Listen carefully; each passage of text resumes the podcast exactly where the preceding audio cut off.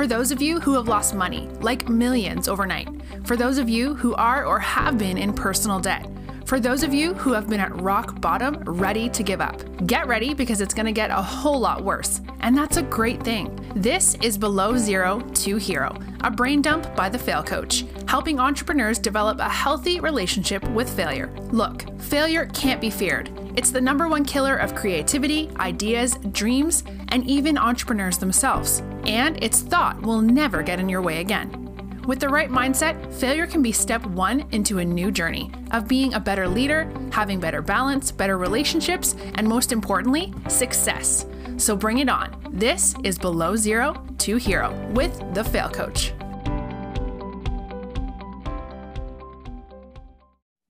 Hello, everybody, and welcome back to another episode of Brain Dump by the Fail Coach. I have another interesting guest here with me for another interview.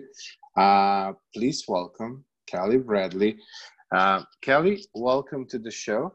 Uh, it's a pleasure to have you here. And would you mind introducing yourself a little bit to the audience first? Sure. Thank you so much for having me. I really appreciate it. I my name is Kelly Bradley and I am the founder of The Devoted Daughter. And you might be wondering, what is The Devoted Daughter? the Devoted Daughter is a resource for families and folks who are dealing with an aging parent, maybe a spouse, a family member. You know, we think everything is fine until it's not. And the number one thing that I see people do is they wait too long to get help. And so I founded the Devoted Daughter as a resource for those people to try to help them get ahead of that wave. That's really, really nice. Um, how, how did you come up with this idea, Kelly?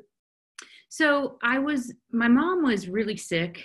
Um, in my 30s, she was diagnosed with diabetes. And from there, that chronic, horrible disease, everything that could go wrong did go wrong. And it really made me face reality and her healthcare crisis. So we as a family banded together to help her and to advocate for her. And along that journey, and I know we're going to talk about this more, but I, I got involved in running an in home care agency. And I just felt like it was a franchise environment. So I was limited to the people that I could serve and help. And I was doing just in home care. So hiring caregivers to be placed in homes. And I felt like there was so much more to it that people needed, families needed to know more. And since I'd been through it personally, actually with my mom, my dad, and my gram, I just, you know, I knew I, I kept finding myself getting involved in a lot more than just the in home care portion of it. So that's where the devoted daughter, the idea came from, was just being able to serve people on a, in a, on a bigger scale and a more complete scale. Perfect. Um, yeah, I mean, I just asked you because I'm always, always eager to learn um, how people come up with the ideas. And and i guess yours came from kind of two spots. Uh, one was your personal experience and the second one was by dealing with that same audience in, in, in a little bit different environment but hearing about what they would need alongside with what you were already offering. Absolutely. And you know it's interesting because people who would call for services for in-home care services these weren't the people that needed the help. Typically it was the oldest daughter in the family. That's shifting a little bit. So it was the sons and the daughters who were calling for the help. They were the ones saying gosh we've got to find a solution to this problem. Well i mean it, it like i can't imagine uh, my mom for example i still have my mom alive calling for that. I mean, it, I, it's kind of like it seems only normal that I would take care of all of that and, and not let her mm-hmm. um, do do that. I mean, um, yeah. But okay, um, we'll we'll come to this part uh, later. Um, you have a very interesting journey, and so when we had our little meet and greet, um, I was really really uh, interested in, in everything that you went through from uh, from uh, corporate to uh, franchise to entrepreneur. And so, can we start with that uh, in the beginning? And you walk us through a little bit how you went from one role to another, the pluses, the minuses, and I'll just jump in with some additional questions as we go along. Sure, that sounds great. So, out of college, I I started with a just kind of a regular nine to five job, and it was the first time that I, I remember thinking to myself, I've never actually been inside from eight to five every day. You know, I'd been used to doing other things. And um, as I got more involved, I took a sales position in telecom and I stayed with that company for 20 years and evolved and grew through the ranks during that time. And, you know, that was 30 plus years ago. So it was a different time and place then but it was inter- it was an interesting experience because the company that I worked for it was called MCI Telecommunications, and um, we used to jokingly say many changes instantly because at that time in corporate America it was like okay well we'll reevaluate when our year end comes up, and at MCI we didn't wait for that. It was like this isn't working we need to make a shift. So it was a fun dynamic a kind of an entrepreneurial environment under a corporate umbrella, if you will. Yeah, that's interesting. That's not something you see very often.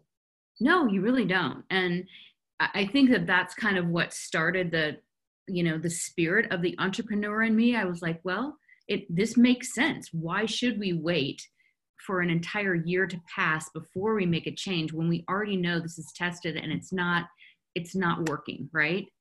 So um, after that experience, I went to work for another small telecom company um, in a management capacity, and that company ended up going filing for bankruptcy. So that was another whole eye opener. I was like, wow, I'd like to have a little more control of my journey here and not but, just. Um, it's, sorry, but you say that you were in a management uh, position.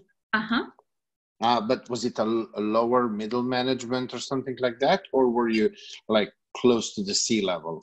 No, a lower, kind of, I would say a mid level. Um, but okay. we were a much smaller company, so okay. Um, okay. you know, next to the C level, but really responsibility wise, I'd say mid level. Okay. Okay. Okay. Um, I was responsible for the sales force across the country, but we were a small organization, and um, when they filed for bankruptcy, it just it was an eye opener for me because I I thought, geez, I I like I just said, I, w- I want to have a little more control over my destiny. And at that same time, my mom was really getting sicker and sicker, and the chronic part of the illness started to just weave into other things. You know, it was no longer just diabetes. Now it was kidney failure and heart disease and cancer. So her situation was becoming more and more complex. And that's really what sparked my interest in the in home care arena. Oh, so basically, already this first jump into a franchise that that follows uh, was already sparked by your personal experience with your mom. It was, yeah. And we were out one day. Um, we were at a, actually, she was at chemo, and we had this little routine that we did. She was using a walker just because she was so weak. And I would give her like a bear hug. And I'm like, okay, mom, one, two, three, up, here we go. And we just sort of reorganized and we were on our way. And this man was sitting next to her and he just looked at me and he said, I just, I wish I had somebody like you to help me.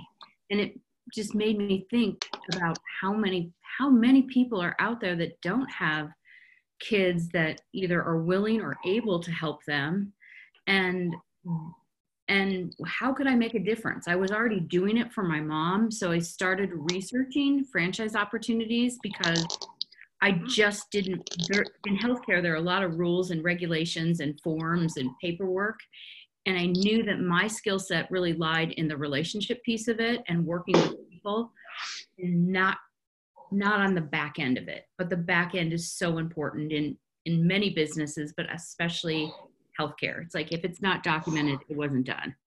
Yeah, in healthcare also you have a lot of regulations and uh, also the, the whole responsibility for other human beings and and um, it it can easily turn into a lawsuit if everything is not done properly so it's quite a challenging industry uh, i guess yeah it's it's a lot of responsibility and you know weighs heavy on your heart too because you know we're not filling shelves in a retail store. If something goes wrong you you know you've got someone's life in your hand. But i really felt strongly that it was an area where i could make a difference and um, start to build a business for myself and have some control and some input into that. So i went down the franchise route and that was a pretty that was an eye opener as well.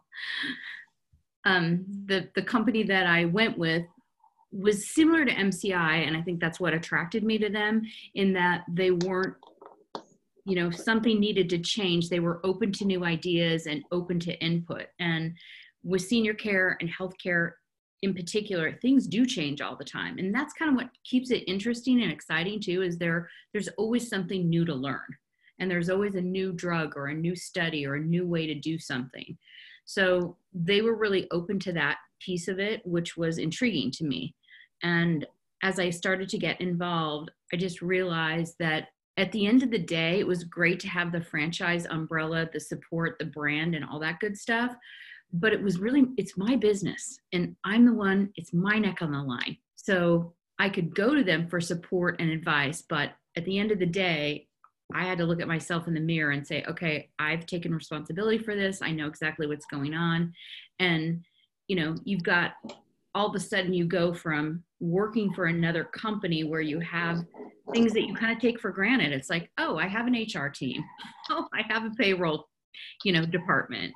Oh, you know, those things that you just don't think about and you know enter into an organization with 150 employees and it's like wow i've got to you know these are things i need to learn in addition to that overarching regulation component of just running a company like that.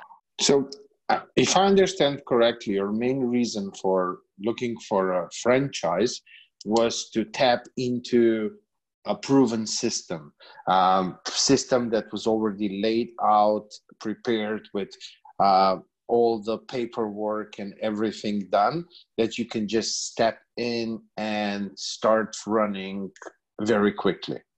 Correct. Okay.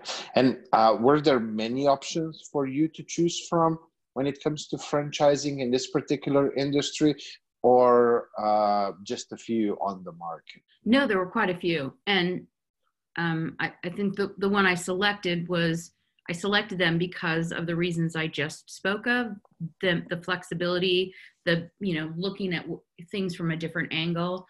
Also, um, we had territories so the territory that I had that I was able to purchase was significantly larger than the competitors. And okay. Okay. Even, even today, you know, one of the territories that I owned, one of the competitors, they have four territories just within that one umbrella. Okay. Okay. Um, one question: What was your due diligence process while you were um, choosing and selecting and, and even like finding them in the first place and then um, how were you gathering information? Um, how, how did that due diligence go? So this was 12 years ago. So when i was in that pro- part of the process so it just uh, informa- information wasn't as readily available as it is today but one of the things that was really important to me was to actually go meet with the companies. So I, I actually went and met with the CEO and sat down with him and started to learn about their process, understand how they were franchising, what support they were offering, what their strategic vision was. And I met with them three or four times in person before I actually made the decision. And that I think was a, I'm, and I met with a couple others as well and the personalities and just the commitment of the team was that that really sold me and it's okay. interesting because a, a couple uh, i think four of those people those key management met team members are actually still with the franchise today which i think okay. says a lot yeah yeah yeah i mean um, such a long-term loyalty to one company in today's world where people mm-hmm. migrate from a job to job much faster um, yeah i guess it does mean something um, so can you walk us through a little bit of that early stage uh, of you being the franchisee so as you just said you know the reason I I selected a franchise in the first place was to be able to tap into those resources. So my I I thought that that's what I was going to be able to do. That all the paperwork would be laid out, and I'd just be able to get in there, start to learn, and put structure and organization in place and start selling. And that wasn't the case. There were because each state has different rules and regulations the franchise was not was unfamiliar with what had to happen in my state. So i had to go through a licensing process which i knew before i, I purchased it but their side of the story was well you're only going to need five or six clients before you're actually seeing a profit. And that that was not the case. And it took months to actually get licensed. So the state unfortunately requires that you present your materials to them. They don't have it there aren't any forms or any cookie cutter cookie cutter templates where they can say okay you know just do it like this this these are the rules just follow them. Now that's been improved over time but when i first started it was very difficult. It was also um, you know as employee rights in the state that i live in have increased there was a lot of learning around that. You know how do you interview? How do you treat your employees? How do you categorize them? How do you communicate with them? And in in home care specifically there's a tremendous amount of turnover. So that learning episode that that piece of it was was huge for me.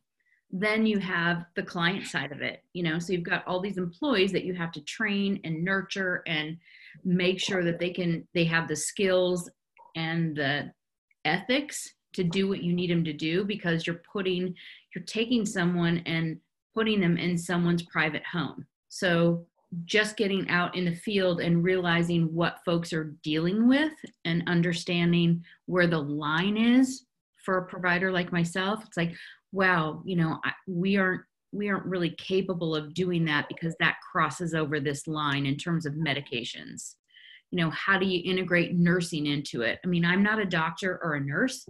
I had a lot of just street smarts because of what i've been through with my own family. But um, and thankfully i had that because I, I think it would have been a disaster had i not had that background to fall back on.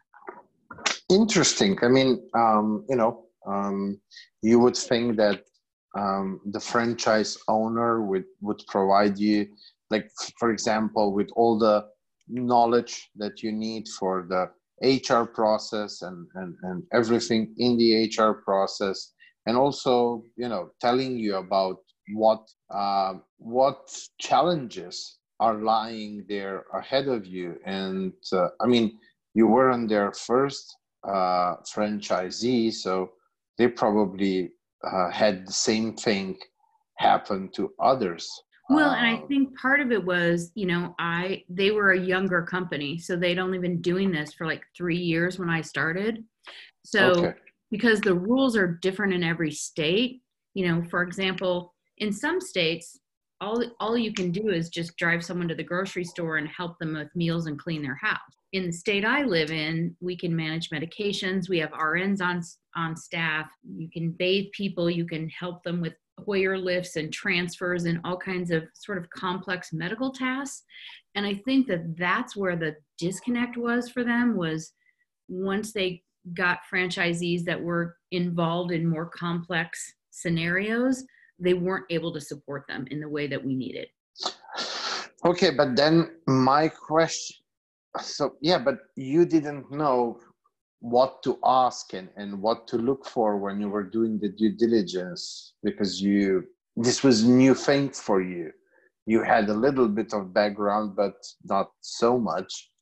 Um, so it, it was i guess quite new the whole process to you um, yeah this can be a valuable lesson maybe for our listeners if if they want to start their business uh, by obtaining a franchise, uh, that they really need to do uh, a very deep due diligence and uh, maybe spend a bit more time, especially if they're in an industry where it's like health connected or or maybe food or something like that, where you have a, a lots of paperwork and standards and this and that um, before they jump in. Because I mean, it seems to me that um, they were like really reinventing their whole franchisee thing alongside with you and uh, because of that everything took way longer than what you expected yeah and i think you know in hindsight is 2020 right?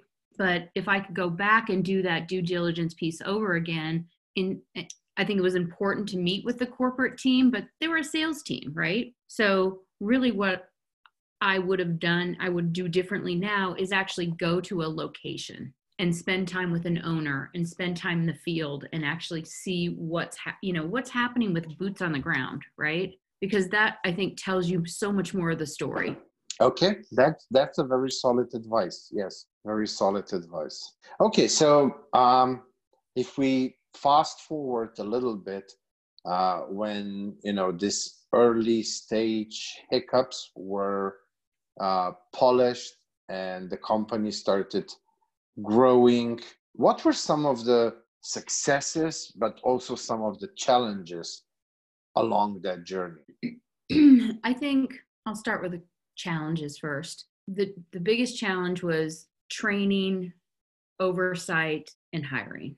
Three, I mean, those were my three biggest challenges. And because you've got so much turnover, it, you just, you never know in an industry like in home care how an employee is going to do until they actually start to work for you.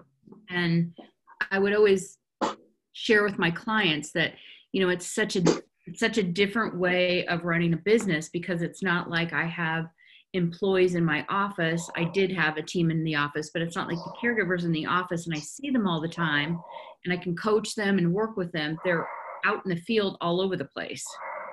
And so trying to manage them and teach them and nurture them along the way was really difficult.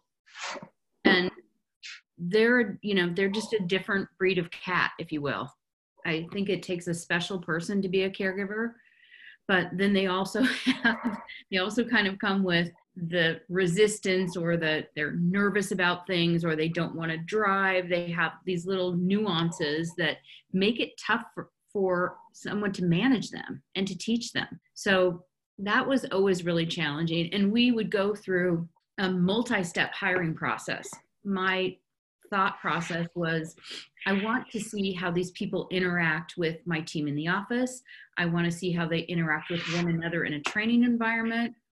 I want to see them in the hallway because if they're acting inappropriately in a training environment, what are they going to do at a client's home when they're unsupervised? So we spend a lot of time trying to observe them and interact with them before they ever go into the field. So it was quite a substantial investment of resources from your end without even knowing whether that person will turn out to go into the field. Sometimes maybe um, at the end of the process before they would actually have to go to the field something happened and you had to let them go right or they they're in the middle of a hiring process and this just always blew my mind it's like they've spent all this time and energy in training with us and doing you know everything we've asked them to do and we give them you know assign them a client introduce them to the client and then the next day they just don't show up they don't call oh. they don't show up they just they're MIA. um, did, did, amazing.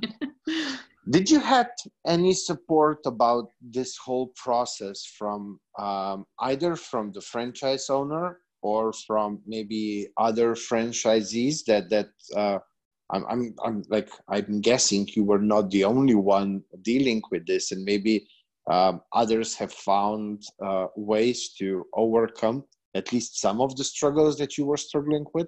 Or uh, were you just dealing with that on your own or did you hire any outside help to help you with the whole hiring process? You know, I did not, and we we were all dealing. We all deal with this struggle, and in fact, today they still deal with that same struggle. It's I don't know, I don't know the answer. I wish I did, um, but it's just one of those scenarios where this is kind you have to factor that into your hiring process. Like you know you have to make and same thing with the interview piece you know you get on the phone and i would do this myself just interview people cold call them get them try to get them in so that i can meet them and see them. And if i had 10 people scheduled two to three would show up. Even when oh. we went through reminder processes and you know we did we hired a couple outside um, folks to help us with like Indeed, for example, Indeed has a, a program where you can remind caregivers, you can sort through their qualifications, you can send them emails, you know, you can just, you continually touch them before they get to you, but the, the metrics didn't change much. So it's just, okay. it's one of those things that's kind of the nature of the industry, unfortunately. Okay, okay. No, I mean, yeah, I'm, I'm just asking. So you were in touch with others from the industry and it was more or less same thing everywhere. Yeah and we we had um strategic groups that we formed. So we had you know a group of owners that would focus on customer retention. We had a group of owners that would focus on um, benefits a group of owners that would focus on caregiver hiring. So as we as together we would decide okay this is a gap for us or a problem. And then we would form these kind of subcommittees so that we could communicate with one another and then come together once a year and um, and really kind of try to flush things out. Okay okay.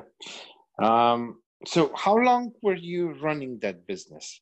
11 years. Oh that's that's a long time uh, well, I mean, um, I asked I asked you about the wins as well. Uh, I like. Uh, um, I'm sure there were wins uh, on this journey. There were, and so when I first started, I was still my mom was still alive, her mom was still alive, and um, I just didn't realize it until years later that I wasn't 100% all in because I was a caregiver myself, and it actually took one of my coworkers to point that out to me.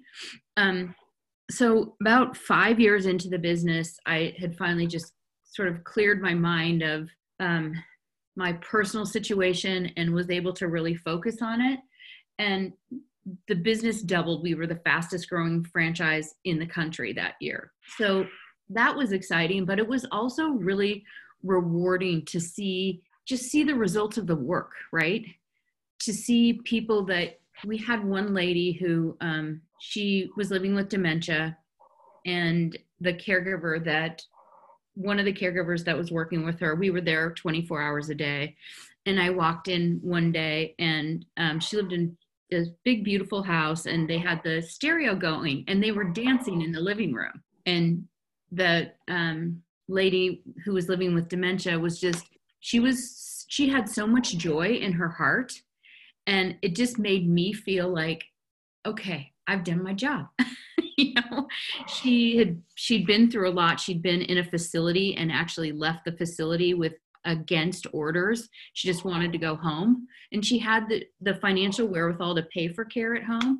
So bringing her that peace of mind the ability to be home and joy and happiness you know those are the kinds of things that would really make a difference or you know just seeing a caregiver who who is able to connect with a client in a way that you just didn't think was possible or a family just didn't think that was possible. Many times families kind of and i i i did this myself. Families will have preconceived notions of you know my mom was a teacher so she was an educator and i really need a caregiver who can you know is on the same wavelength as her. And i'm like well it's probably not going to happen. But let's try to figure out you know your mom's the same maybe she's a little different now. Maybe that's not what's so important. So trying to navigate all that and build the bridges and the solutions for people to keep them home and keep them home safely i think those are the biggest wins. No absolutely. I mean this this this was really beautiful um how you know a caregiver was able to change uh that person's life and, and, and influence it in such a huge way. Uh, that, that's truly amazing, really. Um, we just don't think of the third portion of people's lives that much, right? I mean, no one really teaches people how to do this. And a lot of families don't talk about it. And so when it happens, they're just blindsided. Yeah, I mean, it's, I guess it's, it's hard. And uh, I guess usually children are in the middle of their um, best time for career and so on. And uh, uh, all the pressure and like, like nowadays, uh, when nine to five is like literally you wake up till you drop to bed and, and in between you take care of your children a little bit uh, people are bringing work home and uh, even if they don't their head is so full of things that are going on at the work and, and so on and uh, i guess we get distracted from everything and uh, um, I I don't know. I, I guess I don't know. Many decades ago, um, life was much simpler and mm-hmm. and much slower. And now in this fast-paced life and everything, and um, I, I mean, not just with with our parents, but I see that with with people like in general, like we we have so many things that could be on our priority list uh, that it's it's impossible to tend to all those priorities. Like everything seems so important. Everything seems urgent. Everything needs to be taken care of now. And it's so easy to just switch on the autopilot. And yeah then you don't see what's happening around you and like for example here in europe i guess this is a little bit different because usually uh, children don't live that far away from parents. I guess in the US and Canada, it's a little bit different where children might live in one state and then parents in a different state, which is, from what I understand, quite common in the US.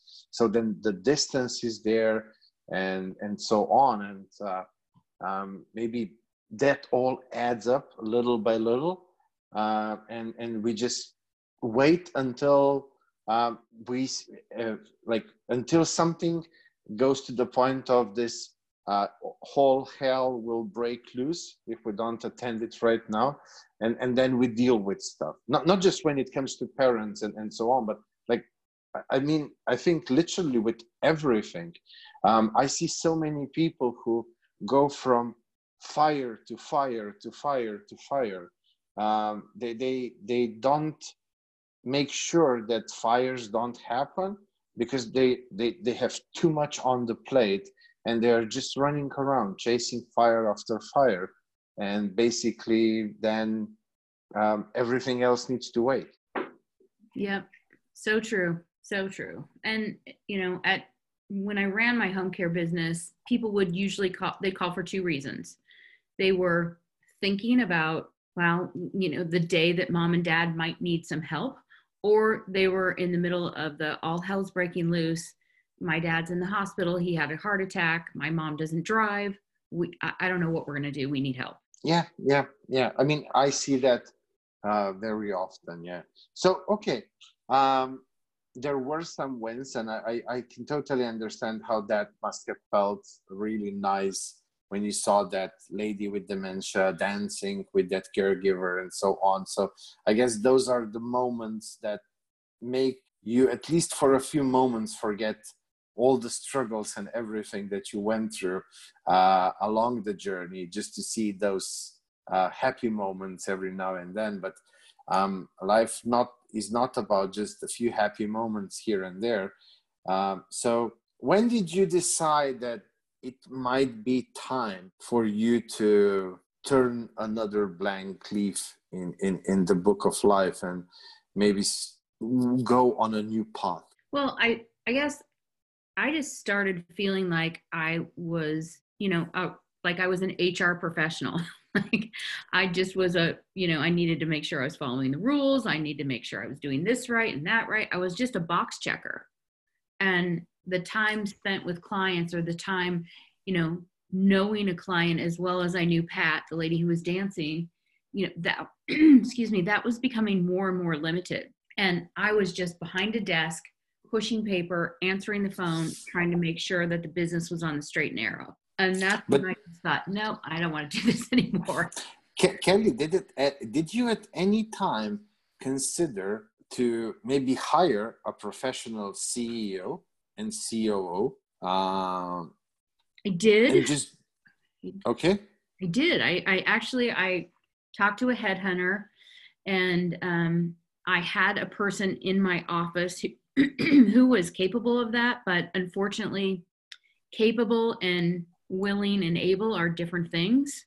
And I was nervous about putting um, the responsibility of all of that into another person. I was I was just nervous about walking away from it because like I said earlier, I think at the end of the day, I knew my neck was on the line and we talked about this earlier, but I had a scenario um, where I was fined $35,000 for a payroll error. And I just didn't want to go through that again. And I know that in order to grow and build and expand, I needed to probably take that step, but I guess I just wasn't willing to do it. Okay. I mean, um, yeah, one thing that I see in what you're explaining and something that I see often with my clients actually who reach that you know seven figures um, 20 30 40 employees and, and so on but they find themselves like trapped within their own business.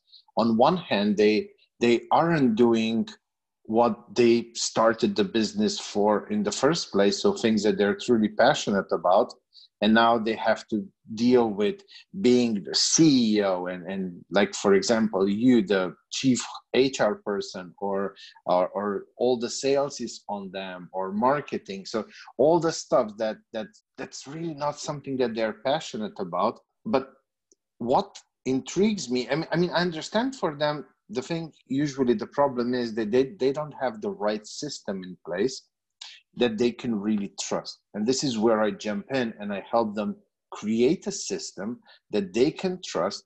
And then with just a few minutes every day, looking at a few dashboards, uh, they can still be in control, know that the company is running the way it should be without them being too much involved. And then they can actually migrate into being the business owner and not being involved in the business and you know creating the freedom for themselves. What mm-hmm. I'm a little bit shocked here is that you know you purchased a franchise and, and you were probably paying an annual fee and, and, and so on and all the things that come with being a franchise owner and they didn't provide you with that that that's what like you know when when you go for a mcdonald's or big not uh, uh, burger king or any of those uh, fast foods uh, or, or you know some bigger uh, franchises they really have a system in place where you know you can be the business owner. You know have a system a system that you can trust a system that is very very predictable. You almost know down to like down to one single french fries how much you're gonna do in a in a this day that day if it's a holiday if it's monday during summer or during winter and so on. And and what like i mean you had this business for 11 years. Okay i get it. In the beginning they were young and they were still developing the system but how do others i mean otherwise these guys are just selling a franchise that turns into your worst nightmare. Yeah, I think, I mean, they have business consultants, but it just, I never felt, I mean, that, that was a gap for me. I didn't feel supported in, in enough in that way. I didn't feel like I had somebody who was, because just like what you're describing, that's exactly what I needed. I needed somebody to hold me accountable. I needed somebody to say, look at it this way plug the numbers in you know this is what these are our forecasts this is what we need to do I just I didn't get that from them. So I mean, having somebody like you during that time would have been a godsend for me. Yeah, I mean, uh, well, you know, um, I'm, I'm not going to pretend that I can always help everybody and so on. But so far, you know, I was quite successful with my other clients with in creating those systems that the owners can trust. Because at the end of the day, if you rely on on a person with a name and a surname you don't have the freedom because you're hostage of that person whether that's your you know salesperson or hr person or even a ceo uh, it's only the system that enables you to to really have the freedom. Um, and yeah it's just it's just impossible to understand how they can go and, and sell franchise without having a validated proven predictable system behind it because that's the whole point of buying a franchise otherwise you know like you can just start it on your own. I mean, uh, from what you're saying, it, it sounds almost like that. Maybe they added, I don't know, 10, 20% instead of adding 80, 90, and you just polishing up the last 10. Yeah. And, you know, I, I there's personal responsibility there also because I think in anything, if you just kind of sit back and you don't push for what you need, you don't always get what you need, right? No, no, I get it. And I mean, I mean, I would say that your personal responsibility here is not so much about this, it's, it's more about you doing the proper due diligence in the beginning to start with. Um, so that that would be something that I would say was your responsibility to actually uh, start working with them. But you know, like selling something because um, you know there are plenty of different business models that we can use when we are starting a business. Uh, operating a franchise is, is one of them. And, uh, it, you know, it, and it's, it's exactly that predictability and systems in place and all of that why you would buy that. Otherwise, you know, you, you, you just create your own business. So, I mean, that's the whole point of that business model. And uh, yeah, it, it, seems like they really didn't do a good job. Uh, uh, of course, you can't take away the personal responsibility. You decided for them, you started working with them, and so on, whatever your reasons were. I mean, you explained them in the beginning. Uh, whether that's valid, unvalid, like we are not debating that. So, yes, personal responsibility, but on the other hand, uh, um, I mean, yeah, th- th- this really doesn't sound like a company that should be selling a franchise business um, in in this kind of way. But okay, I mean, it's not up to you and me. You are out now, um, so uh, I'm guessing you you don't care about that anymore. Uh, so w- once you made the decision that you want out, how was that process? Was it quick, or um, how did that process go? Of you uh, sell? So did you just sell the franchise, or did you sell the whole business? No, I sold the whole business. Okay. And once I made the decision to do that, I mean, you know, it's it's hard. It's hard because it's hard to stay focused. It's like I just was looking at the door, going, "All right, what do I need to do to get myself back myself out of this?" Um, so I worked with a business broker, and he was really good. He gave me a lot of guidance in terms of this is the information you need to gather. I mean, down to identifying how many pencils are in the desk, right? Because you're selling, I, I sold everything, all the furniture, all the stuff. Um, so I did a lot of homework preparation for probably four months. And um, then the corporate team identified potential buyers, and then I interviewed those buyers and um, found someone who I thought was a good was going to be a good fit. And we kind of we came to an agreement. We transferred everything, and it was really it wasn't it was pretty quick. It was a- after the fact when you know I kind of knew he was going to be coming in. There was just a lot of hand holding and training, and the franchise wants the owner who's selling to actually you know exit as soon as possible just because it's it's too difficult. You know you have a staff that's already there and they want to come to me instead of going to the new person. It doesn't allow the new owner to take on that role that leadership role and start to kind of figure things out for themselves. Because at a certain point it's like you got to figure this out you know? Um, yeah. so it was i was probably six months. Okay. And uh, were you happy with uh, how the process went and, and with the end outcome? Um, yeah, I mean, I think the transfer was pretty easy, and I, I just I made the personal commitment that I wanted to support them because I, you know, I'd worked there for 11 years. I wanted to make sure that they could continue to move forward and be successful. So there were some hurdles in that process, but I just said to them, you know, you're welcome to call me. I'm happy to help and support you in any way I can. Um, I haven't heard from them for probably six months, so I think they're, you know, they're kind of home free now. But I want, you know, I just didn't. I don't. I said to the new owner, I said, I'm, I'm not going to drop you on your head because I understand that there's a lot of moving parts and pieces here, and especially in healthcare, you know, I just I wanted the clients to be okay. I wanted the employees to be okay. So um, I just made the com- the personal commitment that I would provide them the time that was needed so that they could it, they would be able to set themselves up for success. Okay. Um, and are you still in touch with them? Are they doing okay now? Yeah, they're doing fine. Okay. Um, they're doing and, fabulous, but they're doing fine. Okay. And are they still struggling with the same struggles when it comes to HR? Um, I don't know, but I would guess that they are because it's common in the industry. Okay, okay, okay. Cool.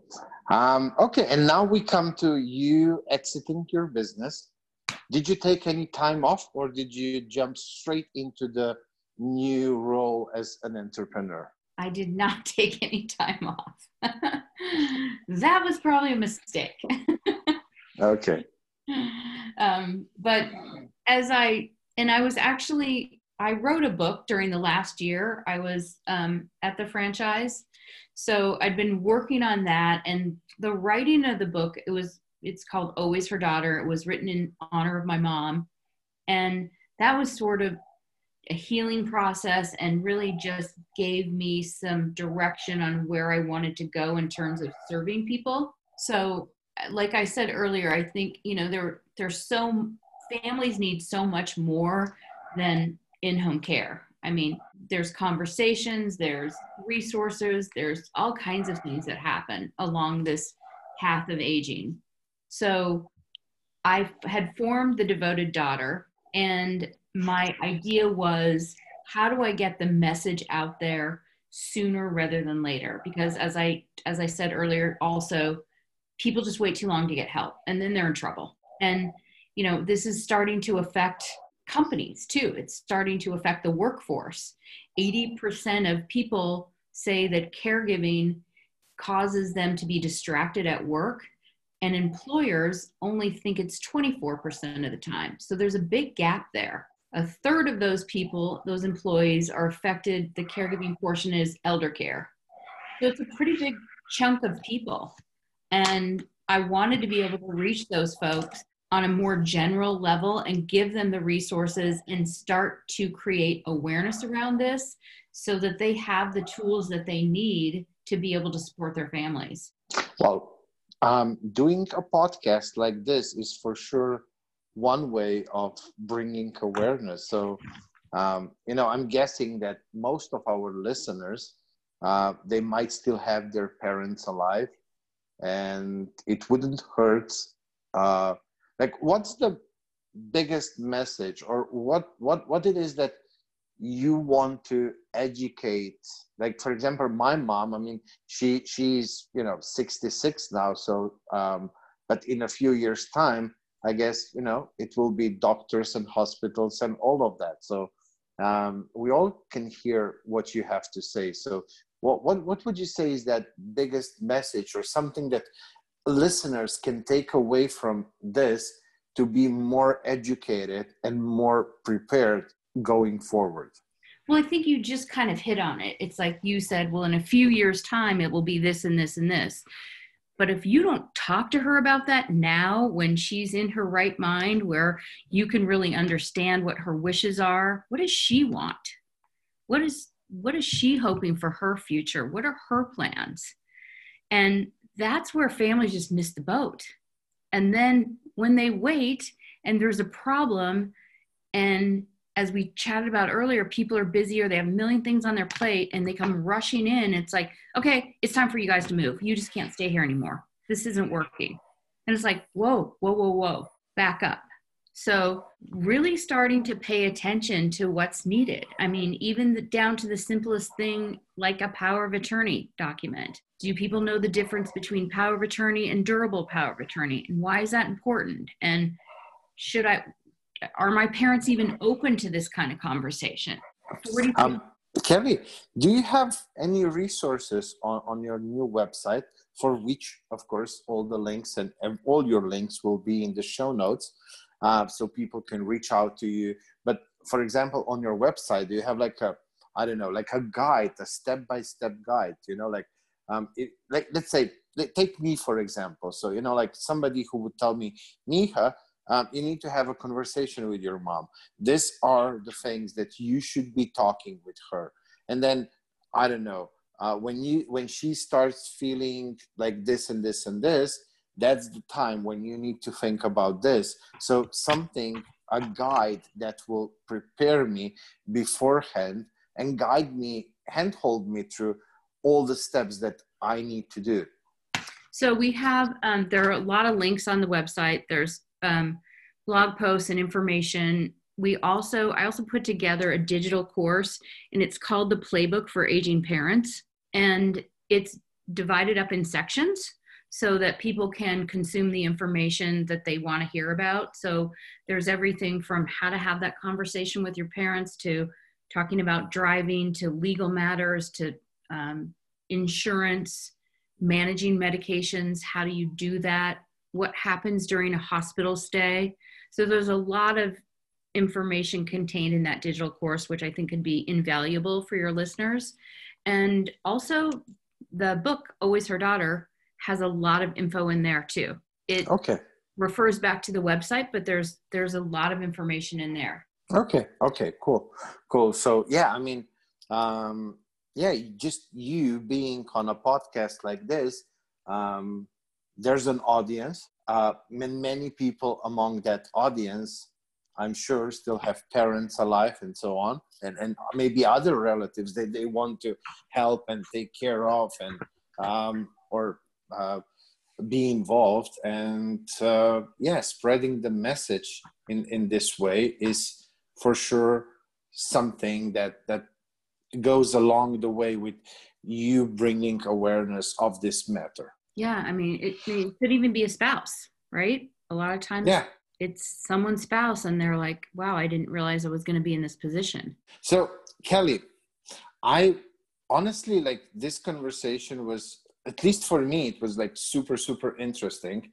And i wasn't really mindful about the time. And, and we're closing on already one hour which is which is a bit more than our usual podcast episodes are. I'll probably just have to invite you again and and we'll continue with you being the entrepreneur because we only covered like your transition from corporate into the franchise and then all the things. I mean it was 11 years of owning that franchise. So of course, one hour uh, uh, can quickly go by, but uh, um, yeah, I do want to dive into that entrepreneurial part and and um, because you know most of these listeners of this podcast are entrepreneurs, early stage entrepreneurs, and all the struggles and all the wins they all carry lessons, and it's so nice when somebody is open to share those lessons um, because we can learn from them and we don't have to go through the same uh, struggles, or we can repeat the good stuff and we can achieve the same wins. So, uh, but we'll have to wrap this one up.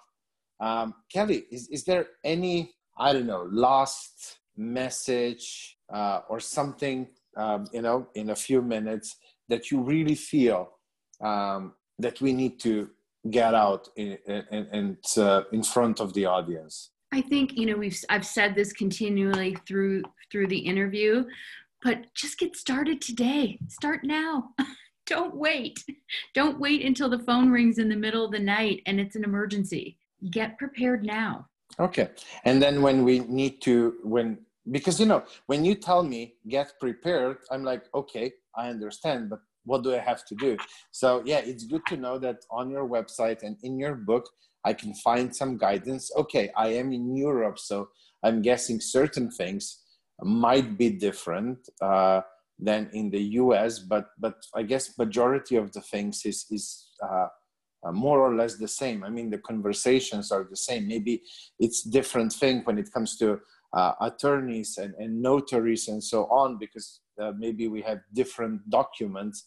Uh, but yeah, we still need to do the conversations and so on. That's that that's universal. That's worldwide. Yeah, and just go to thedevotedDaughter.com. All the information that you need is there. You can click on links, read blog posts It'll direct you to socials. It'll take you to the playbook for aging parents. So there are a lot of resources right there at your fingertips. Perfect, perfect. And like I said, we will link up all your um, um, social media links, website links, and so on in the show notes. So, um, listeners, uh, if you want to reach out or get in touch with Kelly or just visit her website and, and, and start digesting those resources, uh, just scroll to the show notes and you can clickety click on the links below. Um, Kelly, it was wonderful having you as my guest. It really was. I, I can't remember, and I had quite a lot of guests, but I really can't remember a single time where I was when when time flew so fast. Um, yeah, honestly, yeah. Usually, you know, like I have that a little bit of structure okay you know we still have 15 minutes 20 minutes so let's let's start going into that direction but here like i was just right now i looked at the watch and i was like oh my god like it's already an hour so um yeah it was well, a huge pleasure having, you yeah thank you yeah. so much thank you for sharing all the all the knowledge uh, and the well especially the experience um, and uh, I really appreciate you for what you do. Uh, I really do. Um, I'm not just saying that. I really do. Um, I, I, went through a lot of the things that you are mentioning with my father, my grandparents, and so on. And uh, I know how it was. And with help of, I mean, I've learned a lot of those lessons uh, that you are sharing throughout that experience. So um, I already had, I think, majority of the talks with my mom and so on. So um, I'm, I'm a little bit ahead in that direction. But um, boy, how much it would make my life easier a few years ago when I was going through those uh, lessons to have somebody like you alongside of me um, or your book or, or your resources. So I really, really, really appreciate you for what you're doing. And uh, this is really something that's very needed. Um, unfortunately, it is what it is. Um, the time is spinning faster, um, and people are uh, overwhelmed by everything. Um, and sometimes, yes, it's, it's our parents who gave gave us everything. They gave us life. They gave us um, education and, and uh, youth and, and everything um, that end up in not so favorable position where no parent should ever be um, but yeah so i really really appreciate you for what all your work and and how you bring awareness to this very important topic. Well thank you so much. Thanks again for uh, having me. take care kelly and and all the best on your journey. Okay all right. Talk to you soon